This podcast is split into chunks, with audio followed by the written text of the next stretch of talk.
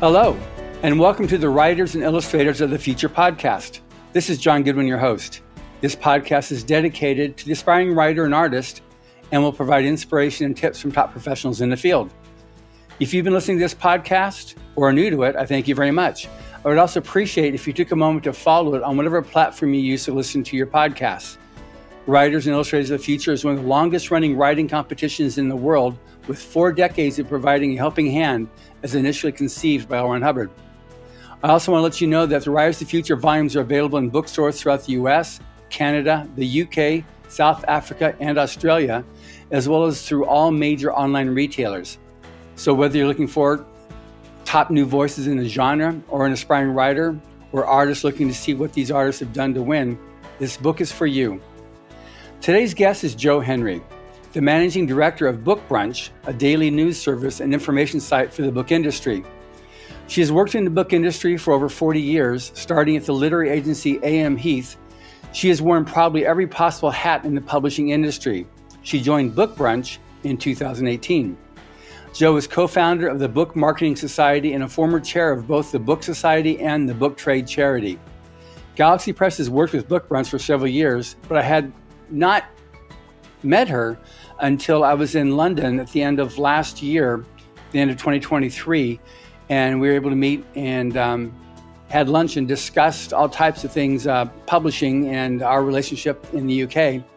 And I asked her if she'd be interested in becoming a guest on this podcast, which I'm very happy that she acceded to my offer, and here we are now. So, a lot of tra- has transpired in publishing over the last two years, especially as a result of AI. And um, we have lots of things we're going to be talking about here. But first, welcome, Jo. Hello, John. Thank you very much for inviting me on. Yes. So before we get into my questions, please give me like an overview of your history in publishing. My intro was somewhat glib in that point, knowing you would be able to do a much better job. well, as you say, over 40 years. Uh, my first job in publishing was working for a literary agent. Um, and that was a really fascinating introduction because that's all about the authors and that really is what powers the industry. I then moved on into publishing and I worked for about 12 years for a company called Victor Gollancz, which a lot of people of a certain age will remember fondly. It published science fiction and fantasy. It um, had a reputation for being a left wing publisher. It was then bought by an American company called Houghton Mifflin, uh, and when that really didn't work out, it was the time of big mergers. Um, you know, all the publishers were consolidating. And it was then sold to Cassell, who is a, a very well established British publisher, which has been folded since then into the Hachette uh, group. And I think it still survives as an imprint and still does science fiction and fantasy. Um, but the glory days of Gollancz are, are long over, sadly. And after that, I went to work for a company called Book Marketing Limited, which was a bit of a misnomer. It was a company that actually does market research on behalf of publishers. It had originally been started by the UK Publishers Association as an attempt to discover who was buying all those books that were being published. And when the Publishers Association went through a bit of a purge and it decided it didn't need a lot of ancillary services it was offering, and Book Marketing Limited became an independent company at that stage. And I joined them a few years into their um, independent life. And we used to run a precursor of what book data was, which I think is certainly in know, 12 or 14 markets around the world now. It's an, a, a, system that measures sales through bookshops, through point of sale, through their till uh, receipts. We used to do it in a very um, kind of unscientific way, possibly. Uh, every week, the five big book selling chains would send us in their sales figures. And we just crunched the numbers and told those five chains, you know, what the market was looking like because they were such a large part of the market that that was kind of worth doing. Anyway, we lost that job when when Bookdata came on stream. Um, but then we we had a very long running survey, and I'm so proud to say it's still going, and it's called Books and Consumers, and it's gone through various iterations on its fieldwork methodology, but it still today measures book purchases in the UK. And it has a panel of people who every week report by ISBN the book they've bought. And that builds up into the most incredible database, which says, I mean, I think, you know, it's got 25 years data sitting there. And if you want to profile the buyers of even the most obscure genre now, you could really drill down and say, okay, people who buy this kind of book live in the Midlands and only spend six ninety nine on a book, and they wow. buy those books because they've seen an advertisement in Tesco or whatever it might be. So it is the most fantastic resource. And then that was owned by Nielsen latterly, Books and Consumers, mm-hmm. um, who I worked for for a bit, but uh, big corporations. Yes. and yes. we all know the issues with big corporations. So we eventually parted ways very amicably, and I went on to work for Book Brunch, which I had helped found in 2008 but hadn't worked for. Um, and I was really delighted when they asked me to become their their managing director. And that, that this is a wonderful job because rather like Book Marketing Limited, it helps you see the whole industry. You get involved with all aspects of it, and I really like that. Which is great, and we've definitely taken advantage of what Book Brunch has to offer for our ingress into the publishing world of UK or, or revisiting of that because we were very strong and then weren't, and now we're working building back up again. So, mm. you know, your your help has been very very vital for us.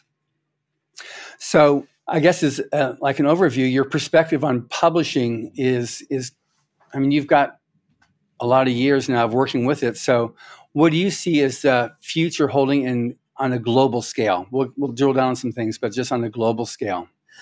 Well, that's very interesting. Um, I mean, the primacy of the English language is obviously still a key part of the success of British publishing, and British publishers are the largest book exporters in the world, I think. Um, we've traditionally had what was called Commonwealth markets, so, you know, Canada, Australia, mm. South Africa, all very vibrant book markets. Um, we've always had a, a, a, toehold in Europe with English language books. Actually, that's been growing quite a lot. Um, to the extent that sometimes now European publishers may not even bother to translate books. They might just publish them in English for particular markets because English is so widely spoken now, particularly in Western Europe.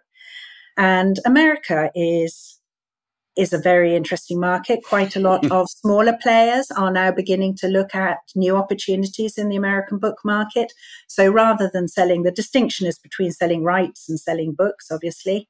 Uh, you sell rights to another publisher to publish that book in their market, or you sell your own books in that market where you work with a distributor or a, a local office to kind of market it locally for you. Um, and the trade between the UK and the US has always been, you know, incredibly vibrant. Mm-hmm. Um, although I'm always fascinated when you look at bestseller lists, how different they are in the US and the UK. I mean, you have a few big brand authors on the fiction lists, but by and large, the non-fiction lists tend to be very different. So our tastes definitely differ and our looks differ. If you ever looked at book covers on the same yeah. book in the two markets, often very different approaches. Well, whether you decided to own him or not, your prince dominated. Uh... Ah, yes, he made us a, a, very good year last year. Thank yes. you, Prince Harry. Yes, yes, exactly. As well as in, in America, he did yeah. quite well. And then we ended the year actually with an American superstar with Britney. You know, yes, that was a surprise. That was a bit of a surprise. I didn't see that coming, but I, I don't track that that age group. So that's also part of the importance of with tracking, not just because as you as you grow up with with publishing, you have your own, you know, like as with music, I have certain authors I like, I have certain musicians I like, you know, and I follow and Mm-hmm. You know, I can see that, you know, I hear the new stuff with whether it's Britney or any other famous musicians that that date football stars. I don't track that so much, but then all of a sudden something comes on from the 60s or 70s and I'm there singing along with it. And it's just, mm. and so I didn't see this thing coming with, with Britney. So how much of, for, for an author, because I've I had this come up, I had a, a uh, live Q&A with Orson Scott Card on, over the weekend. And one of the questions were, what do I do? I'm, I'm a young author. I'm a beginning author. I'm a teen, and I want to be able. How do I reach older audience? Huh. So in terms of now an older author reaching a younger audience, which is more a perspective I got, but it goes both directions there. What would what do you have to say about that on, on how to do that? Because it's like I said, the, the one thing with with Britney was a bit of a surprise. Not that it sold well, but that it sold so well. Mm. Yes, I mean, I slightly agree with you. I thought it would be an interesting book, but it just got so much coverage. I mean, the publishers here were Simon and Schuster. I don't know who they they were in the states, they did do a really terrific job on that book and just kind mm-hmm. of, you know, made it the book that everyone was talking about. And often that doesn't translate into sales because right. it gets covered so widely into, you know, newspapers or magazines or online that people think, well, I've, I've heard it all. But somehow something about her, her fan base they wanted the, the, the, full thing. And I think we've seen that phenomenon before, perhaps with the Madonna books. Mm-hmm. I don't know if you remember, there was one sure. book that everyone thought was going to bomb like crazy, but people just wanted to own it because it was an object that they wanted to be seen with. Um, so, was your specific question around a younger author appealing to an older audience? Yeah, and and conversely, an older author appealing to a younger audience. How do you reach, you know, because hmm. you got Gen Z and and Gen A are now reading print books. You know, Gosh, it's like Gen A. Who are they? They're the really young, are they? Exactly but they're readers. And I, mean, I look at when I first started reading, you know, I really got into it. I was in college. And so yeah. now I look at college age students, that's Gen Z. And not in a few years from now, it's going to be Gen A. So mm. you can't. Yeah. So the younger audience, if you're not already a committed book reader, and the, we did a shed load of research around children's readings when reading when I was at Book Marketing Limited, BML. Um, girls are tend to be heavier readers than boys. Mm-hmm. boys from the age of kind of seven, eight get involved in sports. And it was very interesting. We kind of proved um, there was a life cycle for, for, for men. So they might lose interest or their attention was taken by something else when they were kind of, you know, seven, eight. They'd go into sports, their reading wasn't cool, etc., etc. And then they'd grow up and they'd start dating and they'd meet someone and they'd have a family. About 35, quite a lot of men come back into the market think, oh, do you know what? I really enjoyed reading as a child. You know, who am I going to, wh- where am I going to pick books up again? So, um, and interestingly, that audience between those ages, well, I suppose between 20 and 35, have been particularly affected by audiobooks. They've been particularly keen on audiobooks. And that has possibly brought some of them back into the market earlier than they would have been if they were just relying on the print format. But in a way, if you were a keen reader as a child, you're always a keen reader. But what I will say is, I think BookTok has brought a lot of people into the market who were very light, occasional readers. Mm-hmm. They've made books a more desirable and um, a more accessible format than people had thought. I mean, I think people thought books weren't for them. You know, bookshops perhaps might be slightly overwhelming. They didn't know what they were looking for. They didn't want to be seen as, you know, not sophisticated, but BookTok has encouraged them. And obviously, that's been helped hugely by online booksellers. No one knows what you're buying if you're buying online. Uh, so the whole thing has really created a really interesting new market for publishers, but it's a young market. So mm. I don't think BookTok is probably reaching older, older book readers. So where do older people find out about their books? Well, I tend, obviously, to read review pages in newspapers. Now, that's very old fashioned. I don't think anyone does that anymore.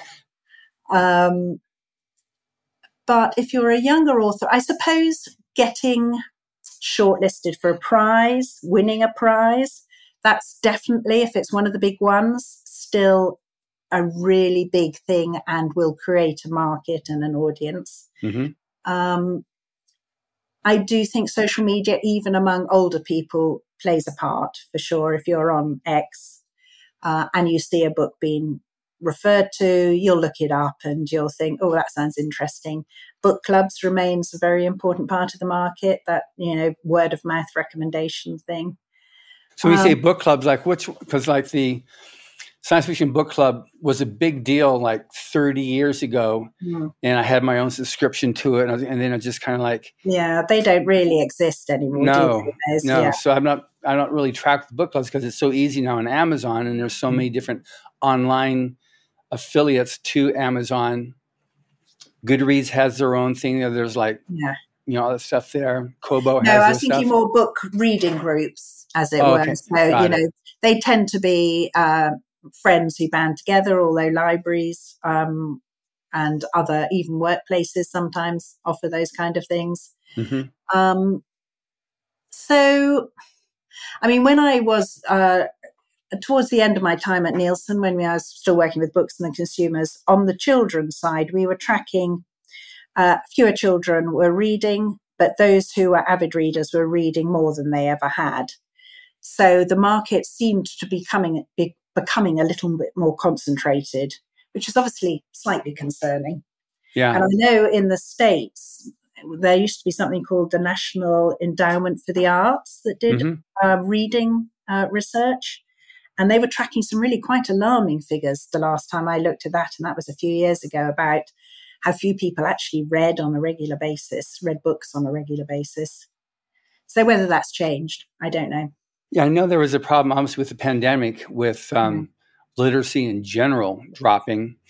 You know, there's there's also the the factor of you know as literacy drops, so does people's tendency to read. But I'm just curious how much um, audiobooks have been able to compensate for that because audiobooks used to be you listen to audiobooks audio well originally audiobooks were for the sight impaired, and mm-hmm. then they became something you just it, if you have time you go listen to an audiobook and now you don't listen to audiobooks anymore you read audiobooks you know mm-hmm. so it's become at least here in, in america a substitute or an um, another way of reading a book is by listening sure. to an audiobook is that yeah. have because it's a couple years ago it was audiobook sales that made publishing industry overall sales up for the year Mm-hmm. Whereas print books and ebooks were down, audiobooks were up more than they were down. So the overall publishing industry was up because of audio.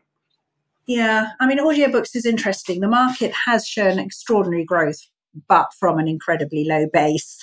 So it's still probably less than 10% of the market. Um, right. You know, no, it is, but yeah, it just, like I said, it was just enough. I was surprised on Nielsen Bookscan, your, yeah. you know, one of their surveys, it just had a depth the increase in that during the first year of the pandemic was enough to offset the drop in, yeah. in other sales. And it's fair to say that books came out of the pandemic in a really good place. I think mm-hmm. after that initial shock of bookshops being closed and no one actually knowing where to buy their books, and of course the online retailers eventually um, made hay while the sun shone and kind of saw a big market share increase. The independent bookshops, the books on the high street rallied very, very quickly. People suddenly got into the mindset of I want to support local businesses and I realize it might cost me a little bit more, but it's just down the road and I'm going to go there and buy a book. And that ha- ha- effect has kind of lasted until now. I think this year is going to be much tougher. And of course, you know, particularly in the UK, we're struggling with huge impact of cost of living rises. Energy has become, you know, kind of very, very yeah. expensive here. Although I will say that whenever I used to look at this at Book Marketing Limited, books, because they're low ticket items, tend to weather recessions better than some other consumer goods. Um, and if that feeling that books are, you know, a fantastic form of entertainment, that I think people have rediscovered it in a way over the last five years, if that persists, then I hope, although book prices have gone up quite considerably, have had to go up quite considerably. But then you have your your ebooks, which has also become, mm. you know, it it it really spiked, and then it, but it, it dipped a little bit, but it's been holding a higher range. But as people and, and some of the marketing publicity has, has gone on with with books that for the price of two cups of coffee at a coffee shop, you can get yourself this nice book, or even a, if you're you know you have a cup of, of, just one cup of coffee, you know, of a fancy coffee at a, a, coffee shop is the same as the price of a book. And you get people to actually realize what you just said there and, and see that like, okay, I'll skip a coffee. I'll get this book. You can, you know, that does make it, you know, still affordable as, you know, you, that. I paid four pounds, 10p for a cup of coffee in London today. Oh my so word! I, I when I saw the price, I nearly said, you know what? I don't think I want that cup of coffee." That's amazing. But, I mean, basically two of those, and I could buy a paperback. I mean, you know, yeah, ridiculous. Yeah, an actual print book. Yeah. So when I was there, um, and when we met, was, we were walking around and went to lots of shops, and it was really nice seeing how well they were doing. There were just there were a lot of people in the shops. Mm-hmm. They seemed to be doing a lot of business. There was a lot of um, stacks of books coming in. They were being shelved. Mm-hmm. So that was that was just before Christmas, wasn't it? Really? It was. Yeah, because I was, you know, that last week in December, I did hit up a couple of Waterstones with my shopping list, and they were buzzing. They really yeah. were. So that was fantastic. Which was which was great. It was great to yeah. see that. Yeah. And uh, one thing you're you're talking about also the the British. So again, we're talking on both sides of of the ocean here or the pond here. We've got American English, British English, and you're I'm going to say you know British English, and you're going to say, well, no, we're English, and you're American English. So whichever the two Englishes um, are different enough. What we did, I don't know, three or four years ago, maybe it's five years now, on Writers of the Future, we start publishing the stories in whatever English the author writes in. Okay. So, so if it's um, if they're from Australia, then we'll we'll publish the way they wrote it with, with their words in UK with theirs, in in America with theirs, South Africa with theirs. So we we try to keep it so it's true to whatever uh, country they are. Mm-hmm. Yeah, to make it so that truly is international because we have winners from eight nine countries now every year published in the mm-hmm. in the book. Mm-hmm. So it's it's all over the place. So does that make did any of your of your studies show uh, anything either way on that, like on having an American English in in Brit in England, if that causes or in the UK, if that causes people go, oh, this is this is sub English or I think rejecting. People are reasonably agnostic about it now. I think okay. they watch so much American television that, that they know that faucet is tap and you know sidewalk is pavement and garbage is rubbish. And I don't think people particularly notice that colour is spelt without a U in American English. I mean, it always catches me out in Wordle, I tell you. Yeah. what can this OR at the end be? And I realise it's favour or colour or whatever it may be. so, yeah. Uh, but we have it so it does both ways. And when we first started doing it, I was like circling it, circling it. Oh, wait a minute. This is. Is American. And um, I mean, I work on professional magazines with the American um, trade press, Publishers Weekly. And we have to have a little debate at the beginning because it's going to be published internationally. Are we going to do American English or are we going to do English English? And then I go through and change all the S's to Z's if it's American English. So I, th- I think people, I think people just accept it now. Although for the British market, publishers normally anglicize it um, if it's going to be big in any way. I mm-hmm. suppose they don't if it's a just a bought in book, but if they're publishing it under their own imprint, they'd anglicize it. And of course, digital production. When you say anglicize it, you mean British? Yes. Okay. And uh, digital production technology would make that super easy to do. It so, does. It yeah. does. Okay. I was just curious on that because it's um we were very proud. Okay, look, we're doing this thing here, and just someone mm-hmm. said, you got a typo here. No, we don't. It's just how it's spelled. well, as long as you have it somewhere in small type, this is what we're doing, so they don't think you yeah just got it just, wrong. Yes, exactly. So now on um, how books or how publishers. I mean, there's four million. There's up to like in 2022, there are four million books published. Granted, it's all like online, um, and uh, I guess we can get into here a little bit of like you've got this this scene where you have all these books being published, mm. but the average income made by an author is maybe five hundred dollars, or that would be like what two hundred pounds a year, mm. um, three hundred pounds a year. So it's it's a definite um, low return. So what is the what's that? What's the trend on that? How it's going there on on because there's no more Book Expo America. When we were at Fra- I was at Frankfurt, it was down from five thousand or fifty five hundred um, exhibitors to like three thousand plus exhibitors.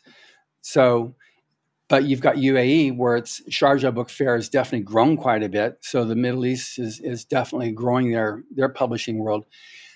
What do you see as a trend on that, and how that how an author or someone who's into and we'll get into this indie versus self versus uh, traditional, um, but how an author can weather that particular tide. Yes, I think it's probably fair to say things are tougher now for authors than they ever have been, but there are far more authors than there ever have been because yeah. uh, the bar on how you enter the publishing market has been lowered to a certain extent. Um, and quite rightly, a lot of people think they can write a, a, a pretty decent book.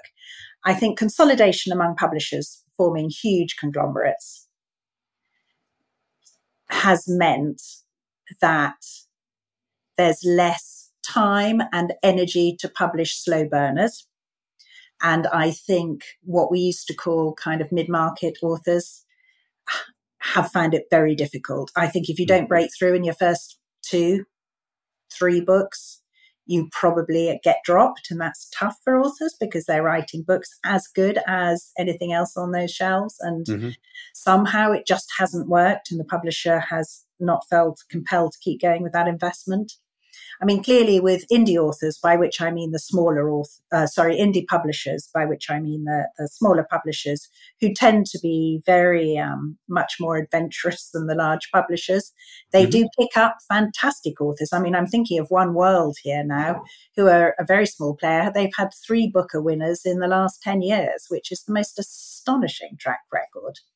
And I think they've kept on to all those authors, but quite often what happens is an author has a breakout success and one of the big boys swoops in and bears them off, you know, to the celestial heights, as it were. I'm not sure they're necessarily better off up there, but mm-hmm. and very quickly they'll find that if they don't perform with the next book, you know, they're not going to be top of the list anymore and they'll be sinking back down. I have one. I have I have one author uh, friend, uh, Hugh Howey, are you? Oh yes, yes, yes, yeah. Yes. So um, uh, he's our most recent judge for the contest. But mm-hmm. when I spoke with him, he started off self-publishing, mm-hmm. and then he was swept up, you know, like you said, and into the lofty heights. And he left that to go back to being self-published because they only want one book a year and has to follow the formula. It has to be mm-hmm. this size, and and and he said, "I'm not interested in doing that. So mm-hmm. he had already created his own audience, and they were going for taking advantage of that. And all of a, he's got one TV series, a second TV series that should be coming live momentarily, and a third one's in the works based on his book. So he's he's quite successful. But he went back to being self um, because of that. That he could mm-hmm. he can control his own vertical and horizontal, but he's also willing to work and do the yeah. the other the other hats.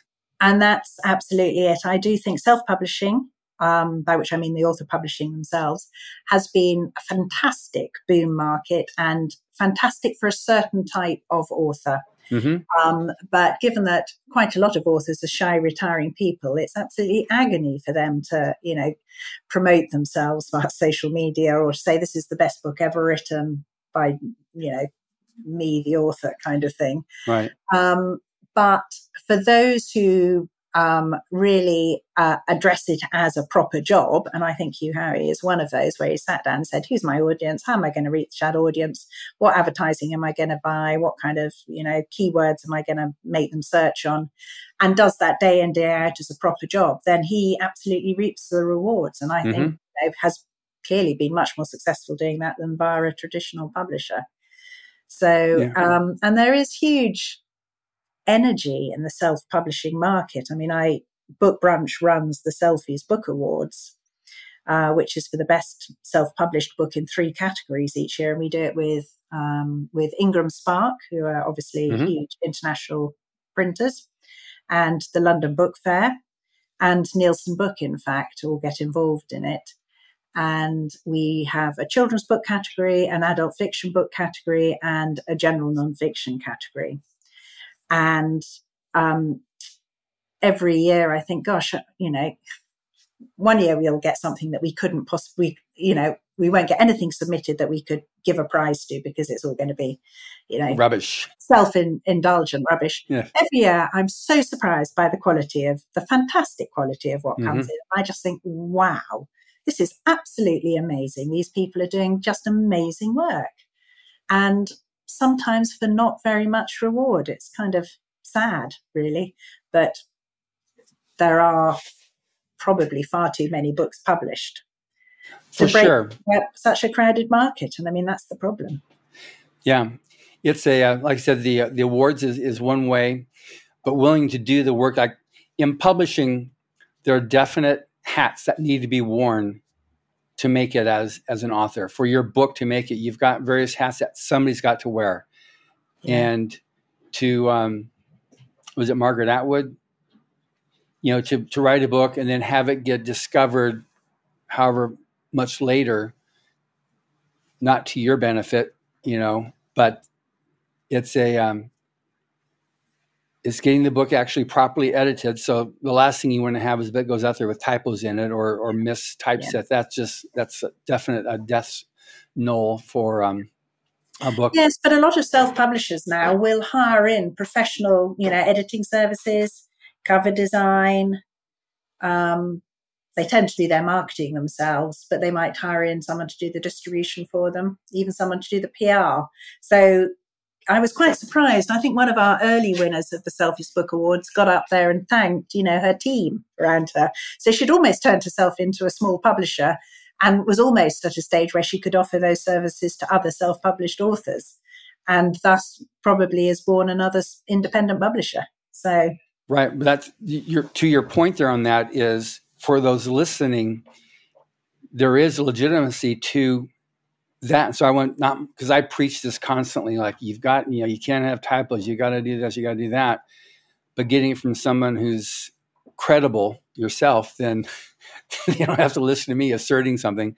Um, but just the importance of that. I just some people think, oh yeah, it's a great, and then I start reading it because I I read almost a book a week for my podcast, and um, so some, you know, I'll take, I'll get recommended stuff, and every now and then I'll get some, something that's like, I pass on it, you know, because it's just, it's not worth it. It's, it's a turn off automatically. So, can you discuss that a little bit? Just the importance of the the basics in publishing to have some type of form of success. Do you mean in, in terms of how you how you uh, yeah, packaging, preparing yeah. packaging, and even getting it onto the market, which is all part of the, the marketing hat? I mean, absolutely. So, writing in grammatical and well spelt English is absolutely critical. Um, whether that's a bit snobby of us in the industry, but we'd turn off immediately if we saw a book that wasn't properly presented in that in that form. Perhaps we're the last bastion of correct writing. Who knows?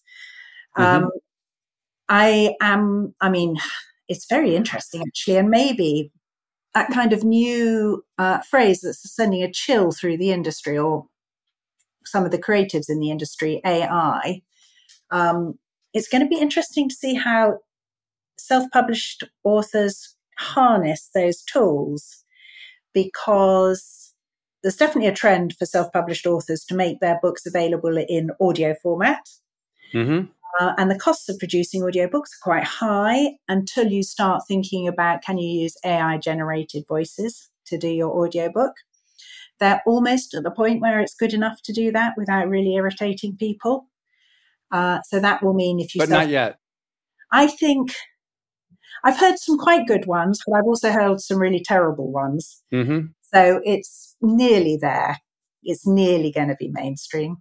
But also cover design. I'm very impressed every year with the covers that the selfies authors uh, have on their books.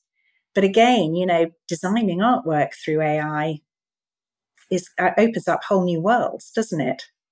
Mm-hmm. If you've seen some of the stuff that people have put out there, it's really very some of it quite spooky, some of it very clever indeed.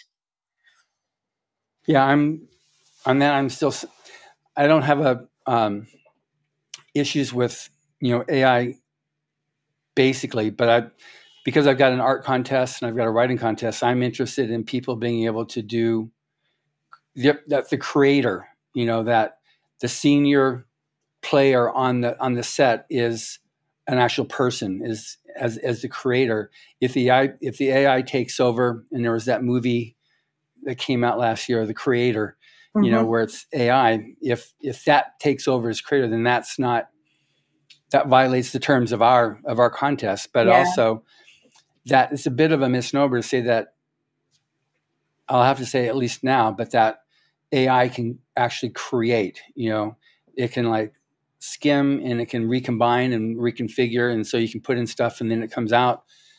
And i just had Judith Anderle on recently. She's uh, part of the um, LMBPN publishing house and they publish a bunch of books constantly and uh, they created the 20 books to 50k conference but um, she said she had some recent thing where some it was either politician or lawyer high level lawyer um, preparing for a, a case submitted to the, the court you know and it turned out that he went to AI to put the brief together.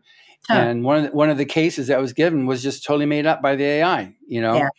I mean, you it know? becomes kind of a, a, a closed thing, doesn't it? So the AI starts self-referencing in the end.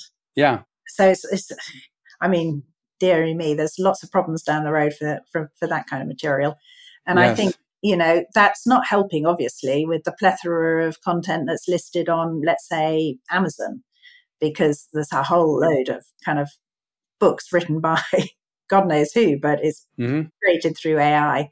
That really doesn't help. I mean, there's a load of junk to wage your way through anyway. So, yeah, there's the how do you pronounce it, Gigo or Gigo, G I G O, garbage in, garbage out. Mm. So because it can't analyze it, just it can like put stuff together and boom, here you go. It sounds authoritative, which is what it's supposed to do that feeds back into people wanting to support their local bookshops because at least it's a genuine bookshop with a genuine person there who's selected genuine books for you to read. So yeah, yeah. there's authenticity that's going to be uh, a real plus point for for real books and real bookshops. Yeah, there's still, I think it still holds true. The three major ways that people will find books is one is it's an author they love, so mm-hmm. they go mm-hmm. back and buy the author. Uh, two, word of mouth. Yeah. And then three is uh, is they'll take a look at the bestseller list and see what is the bestseller yeah. list. Yeah. Say reviews, bestseller list type thing. Yeah. Now going back to one point you made on um, on grammar, and this has been a point that I've run into with with the Writers of Future contest was um, people asserting that you don't have to follow the rules of grammar. You've got like um, gender neutral, but then you've got that whole thing there on gender on not using he or her, she or his, instead they them. You know, where mm-hmm. it gets confusing to to actually follow in reading. And I've had various, you know, of the the classic judges, you know, the that are longtime bestsellers, um, say that's you can you got conversational, then you got actually what's actually written. Have you just found anything to be a good operating rule in that because you got people trying to change grammar, change person, spelling, you know, trying to use what they spelled using their iPhone instead of what actually is. yeah. Um, I mean, I think really this is more an editorial question for a publishing house as to what their policy is. I mean, a lot of um, publishing houses now are using well, not a lot, but some of them, a significant number of them, are using sensitivity readers. If the subject is something that is a sensitive one, there's all this argument rolling around about, you know, people writing in the voice or persona of someone who they're not. So, can you really pretend you're, I don't know, an Irishman if you're not an Irishman, or a Native American if you're not a Native American, which is goes to the heart of what is creativity and what is a writer and you know are they there to imagine themselves as other people in other worlds or are they there to reflect their own experiences which i think is limiting personally mm-hmm. um, that that's an argument that's kind of rolling around the industry at the moment i think it's got to be up to the author if they want to write a book that has everybody who's neutral pronoun then that's a particular type of book. It's going to be quite difficult to tell who's talking at what stage. Um, but if it's reflecting the reality that that book is about, there's a whole load of gender neutral uh, aliens or whatever they might be, mm. um, then that's how you've got to do it. I don't see much of that though. Do you? Um, yeah, just on the submission side of life. Over, I mean, yeah. I just I see it. I am not on the judging panel at all, so mm-hmm. I I see stuff after the fact. Mm. But uh, things come to me. So, okay, what about this? What's our policy on this? Where they need. I mean, a, if you're writing science fiction and fantasy, I could see you might be stretching the boundaries a bit more than if you were writing kind yeah. of, you know, real world fiction, as it were. Yeah, the old westerns is going to be very much old western. It's going to be the guy's the guy and the girl's the girl and the outlaw's the bad guy's the bad guy and yeah. you know you can even stereotype him. He's got the black hat, the other guy's got the white hat, and you know mm-hmm. whatever. Mm-hmm. You know, it's just. Yeah. But that's also that that genre. Yes, um, I think stereotypes but, are more frowned on in a funny sort of way. I think if you write books that have got terrible stereotypes in it, people will say, "Do you what? This is very old fashioned. What do you think you're doing? You know, what's the yeah. point of this?" Yeah, it's um, but in the main thing we run into is it's there's a there's a line there's a distinction between a storyline and telling a good story and pushing an agenda, and mm-hmm. we've had that over the years. It's, it's gotten a little bit less, but at the beginning of, of certain movements, you've got the uh, urge to push your agenda. And so mm-hmm. your story is written around trying to force a message and make a story build around it. Those and generally speaking, that's not a very successful book because it's, that's a fact. It's not based on the the narrative drive. It's based on trying to push through a message. So that makes right. it generally yeah. less successful. Exactly. And then on spelling, mm. um, you know, where you've always had people like E. E. Cummings with his poetry, with not using capitals, you know, mm. not using you know, punctuation. You kind of go, okay. And he made a name for himself, but it's not something I say, oh, yeah, you know, to someone saying, make sure you read him to get an idea of how you can successfully violate all the rules and have some modicum of success. Yeah. Um, what's what's been your experience on that? Well, there are always standout authors who might write. I think it was was it Nicola Barker who wrote a book that was one sentence that went on for you know 600 pages or something. it was very well reviewed and received, but you just thought, how do you read that? How do you ever pause for breath? Um, and then there are others that dispense with any punctuation at all. I mean, it makes it a challenge to read for the normal yeah. reader. Um, but if they're a very good writer, they can make it work. So that is fascinating. I mean, there's obviously famously Clockwork Orange, which is written almost in a foreign language. Eventually, mm-hmm. you kind of just, your brain makes a intuitive leap and you can just understand what's going on somehow. So if you're a very, very good writer, you get away with it. I guess it would also have to do with your audience. If you're trying to, if you're trying to be a popular author, you need to make something that communicates as well. Yeah. You know, so to have something that's okay, I'm doing something that's very unique and very uh, different, and I'm I'm being I'm making myself more interesting, and instead of having something that's you can be interested in, mm-hmm. then that's you know that's one thing. But it just seems like yeah, it almost becomes obscures the book in the end, doesn't it? Because it becomes yeah. about the gimmick.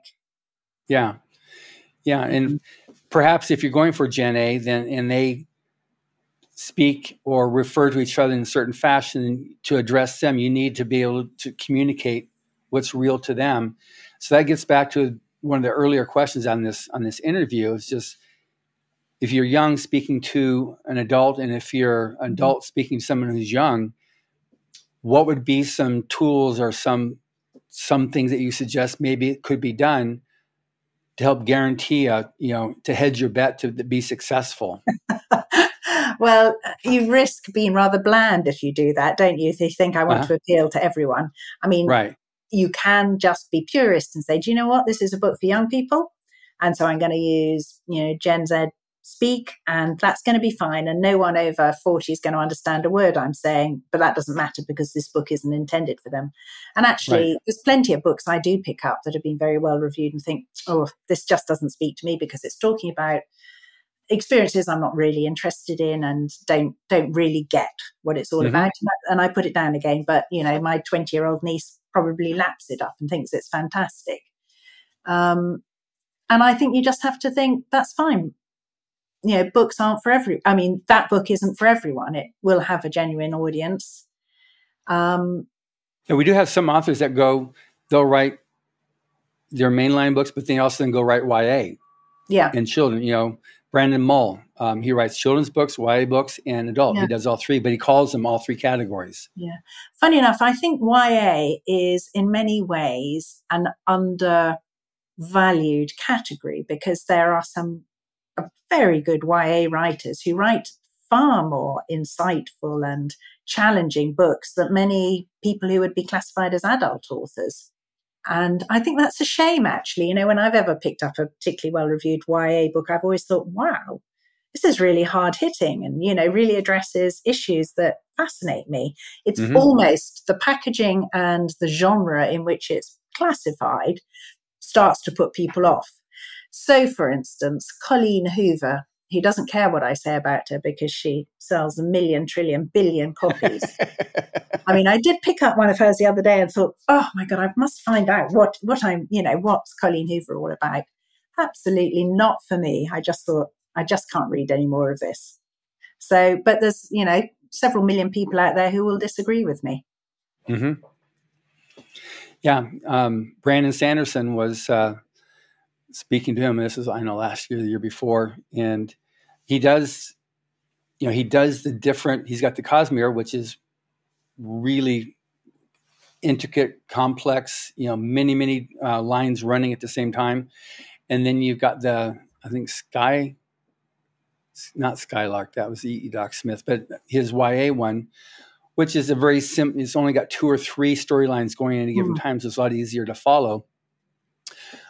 I actually like YA quite a bit. The covers mm-hmm. can be a turnoff, so I bypass mm-hmm. that because the covers are for that audience. Yeah, which I definitely am not. But I have so much news I keep up with and so much other stuff, real world things.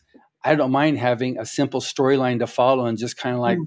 chill as I'm reading it. Mm. You know, I don't mm. need to have the stuff that mm. I have to like really focus and, and get into. So sometimes it's fun to have a nice break. Yeah, and I mean they're unexpected things. So I picked up Tomorrow and Tomorrow and Tomorrow the other day because you know I'd seen a lot of word of mouth about it, mostly about uh, younger readers, and it's about computer games, which I have nothing. You know, I don't play computer games, right? And I thought it was a terrific story. I mean, it was just clearly not necessarily for me as a as a reader, but I just thought it was a really strong story of a a relationship that you know was so close that they could be quite hugely rude to each other. You know, they were business partners and kind of childhood friends in a way that I thought, wow, you know, my relationships wouldn't survive if I was that rude to someone else. But, you know, it, it was mm. very interesting. Wow. Yeah. One thing that we find also with um, Rise of Futures that we have, uh, it's usually half a dozen to 10 years ahead of the curve because these yeah. are the winners now. They're going to be the new major names in science fiction fantasy mm-hmm. that we uh, that we publish. So it's interesting seeing like the the whole steampunk. We read it in Writers of the Future half a dozen years before it became something mm-hmm. you saw on the shelves, and some of the various fantasy tropes and the AI, the uploading oneself, all those things were usually seen five to ten years before you mm-hmm. start seeing them there. So that's another thing that, that makes it a little bit unique with Writers of the Future is that you see stuff sure. before it becomes a trend out there. Interesting, of course, as our world becomes more science fictiony, how science fiction writers can, oh, it's can, scary. Can still come up with new tropes and think, well, what what can't we? Variations on a thing, yeah, yeah, yeah, yeah. You know, now everything yes. that they've ever imagined can be done. yes, yeah. you were talking a little bit earlier about the um, uh, self publishers, then evolving into indie. That's something that Kevin Anderson, I don't know if you know him, Kevin J. Anderson, uh, he's one of the ones that helps write the uh, the prequels, all the Dune books with uh, Brian with uh, Brian Herbert, Frank's mm-hmm. son. He's uh, he's hundred plus 120 books published, plus however many jillion short stories. But um, he had a problem because his his uh, books would go out of print with the big houses, and then they had the rights and he what mm-hmm. can he do so yes he actually created his own press, Wordfire Press, to be able to. That was the original solution was to be able to keep his books in print, and then he started taking other uh, authors so that he, he liked. We have a mechanism to revert the rights from the publishers. That's been slightly a problem, I think, because of print on demand. Effectively, books don't go out of print anymore, so reverting right. rights is quite challenging. Yeah. So before that became the, th- the thing, uh, he's had WordFire for like, I don't know, 15, okay. 20 years now. So, but that was his solution. He got the rights back, was able to, to get them to revert. Yeah. The, with the print on demand now, you're right. That's, it's changed the whole scene. But then we also work a lot with, with authors to like, okay, know what you're getting into before you sign something. Mm. You know, that's, that's really, that's really important. If you're going to sign away your book, for the sake of I'm going to be published, mm. you know.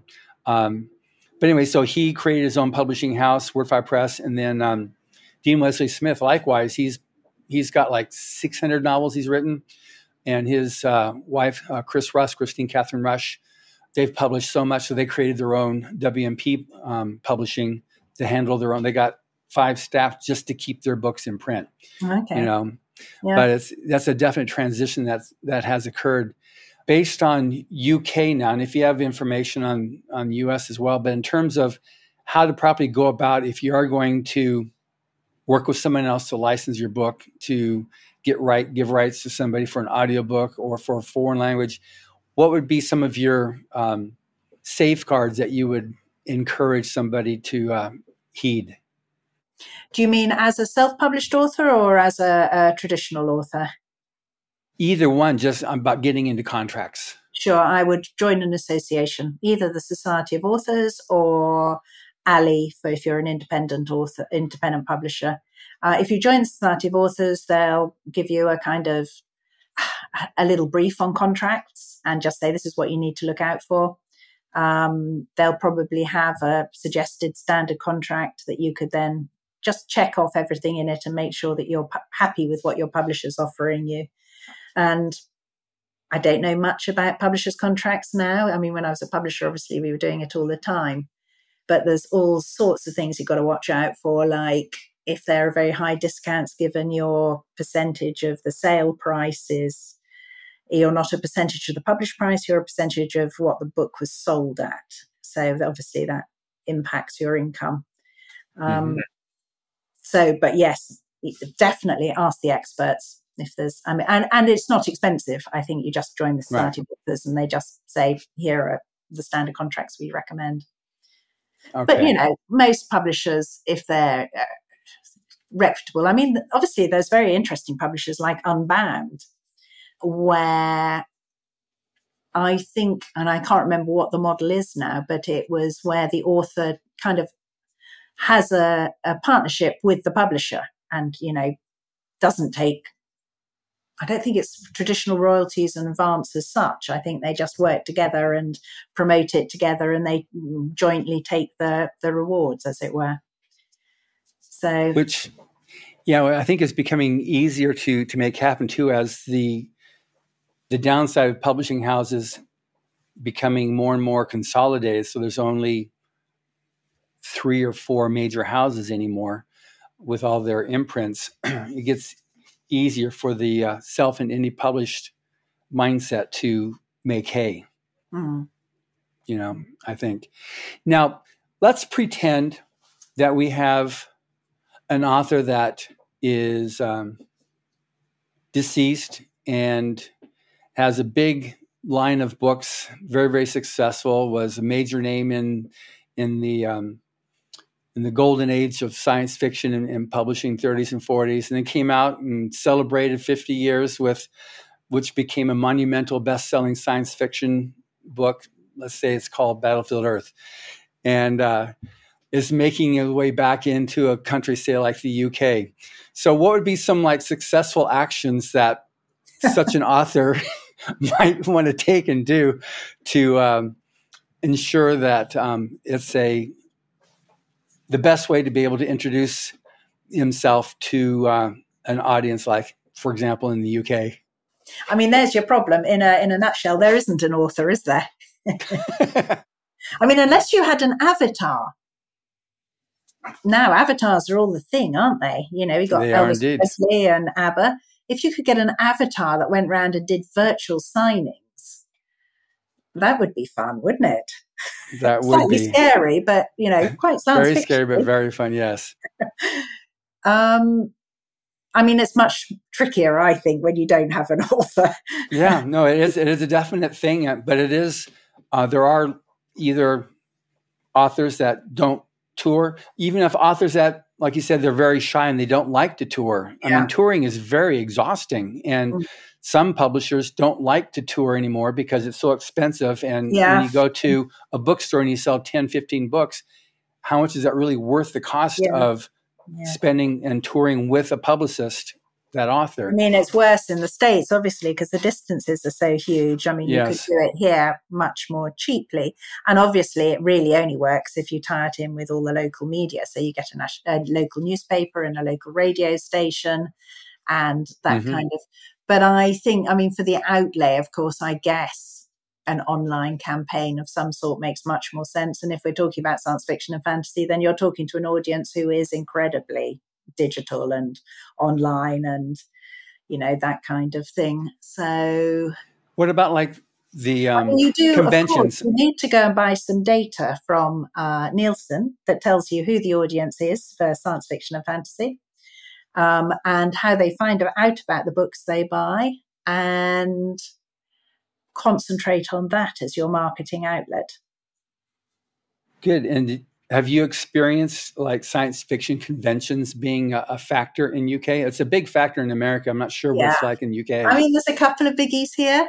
Uh, it's not the same as the States, definitely. I mean, Comic Con is the big thing here now, and manga and all that kind of what's it called? Cosplay. oh yeah, cosplay. Cosplay. And that's got a really young audience. It's very Mhm. interesting. It's kind of teenagers as much as anything. Um, Yeah. And, you know, you know, obviously Forbidden Planet.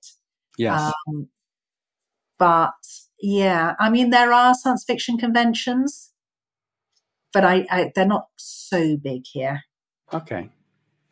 So for a, um, but anyway, so our working with you came about from working for working with L. Ron Hubbard's Battlefield Earth, and also Mhm. for the Elwin Hubbard Writers of the Future uh, series, and we've we've had like I like was joking at the beginning, like um, we've worked together on that, and we've had some considerable success, you Yeah. know, as it continues to grow there because of working with BookBrunch, of Mhm. which you know that's maybe why I wanted to uh, invite you on as a guest to discuss that, Mhm. and for other people listening who one either want to find out what's cool to read and anything about publishing trends to subscribe to BookBrunch, but also your tips and directions because you're definitely on the pulse of publishing in in uh, in the UK.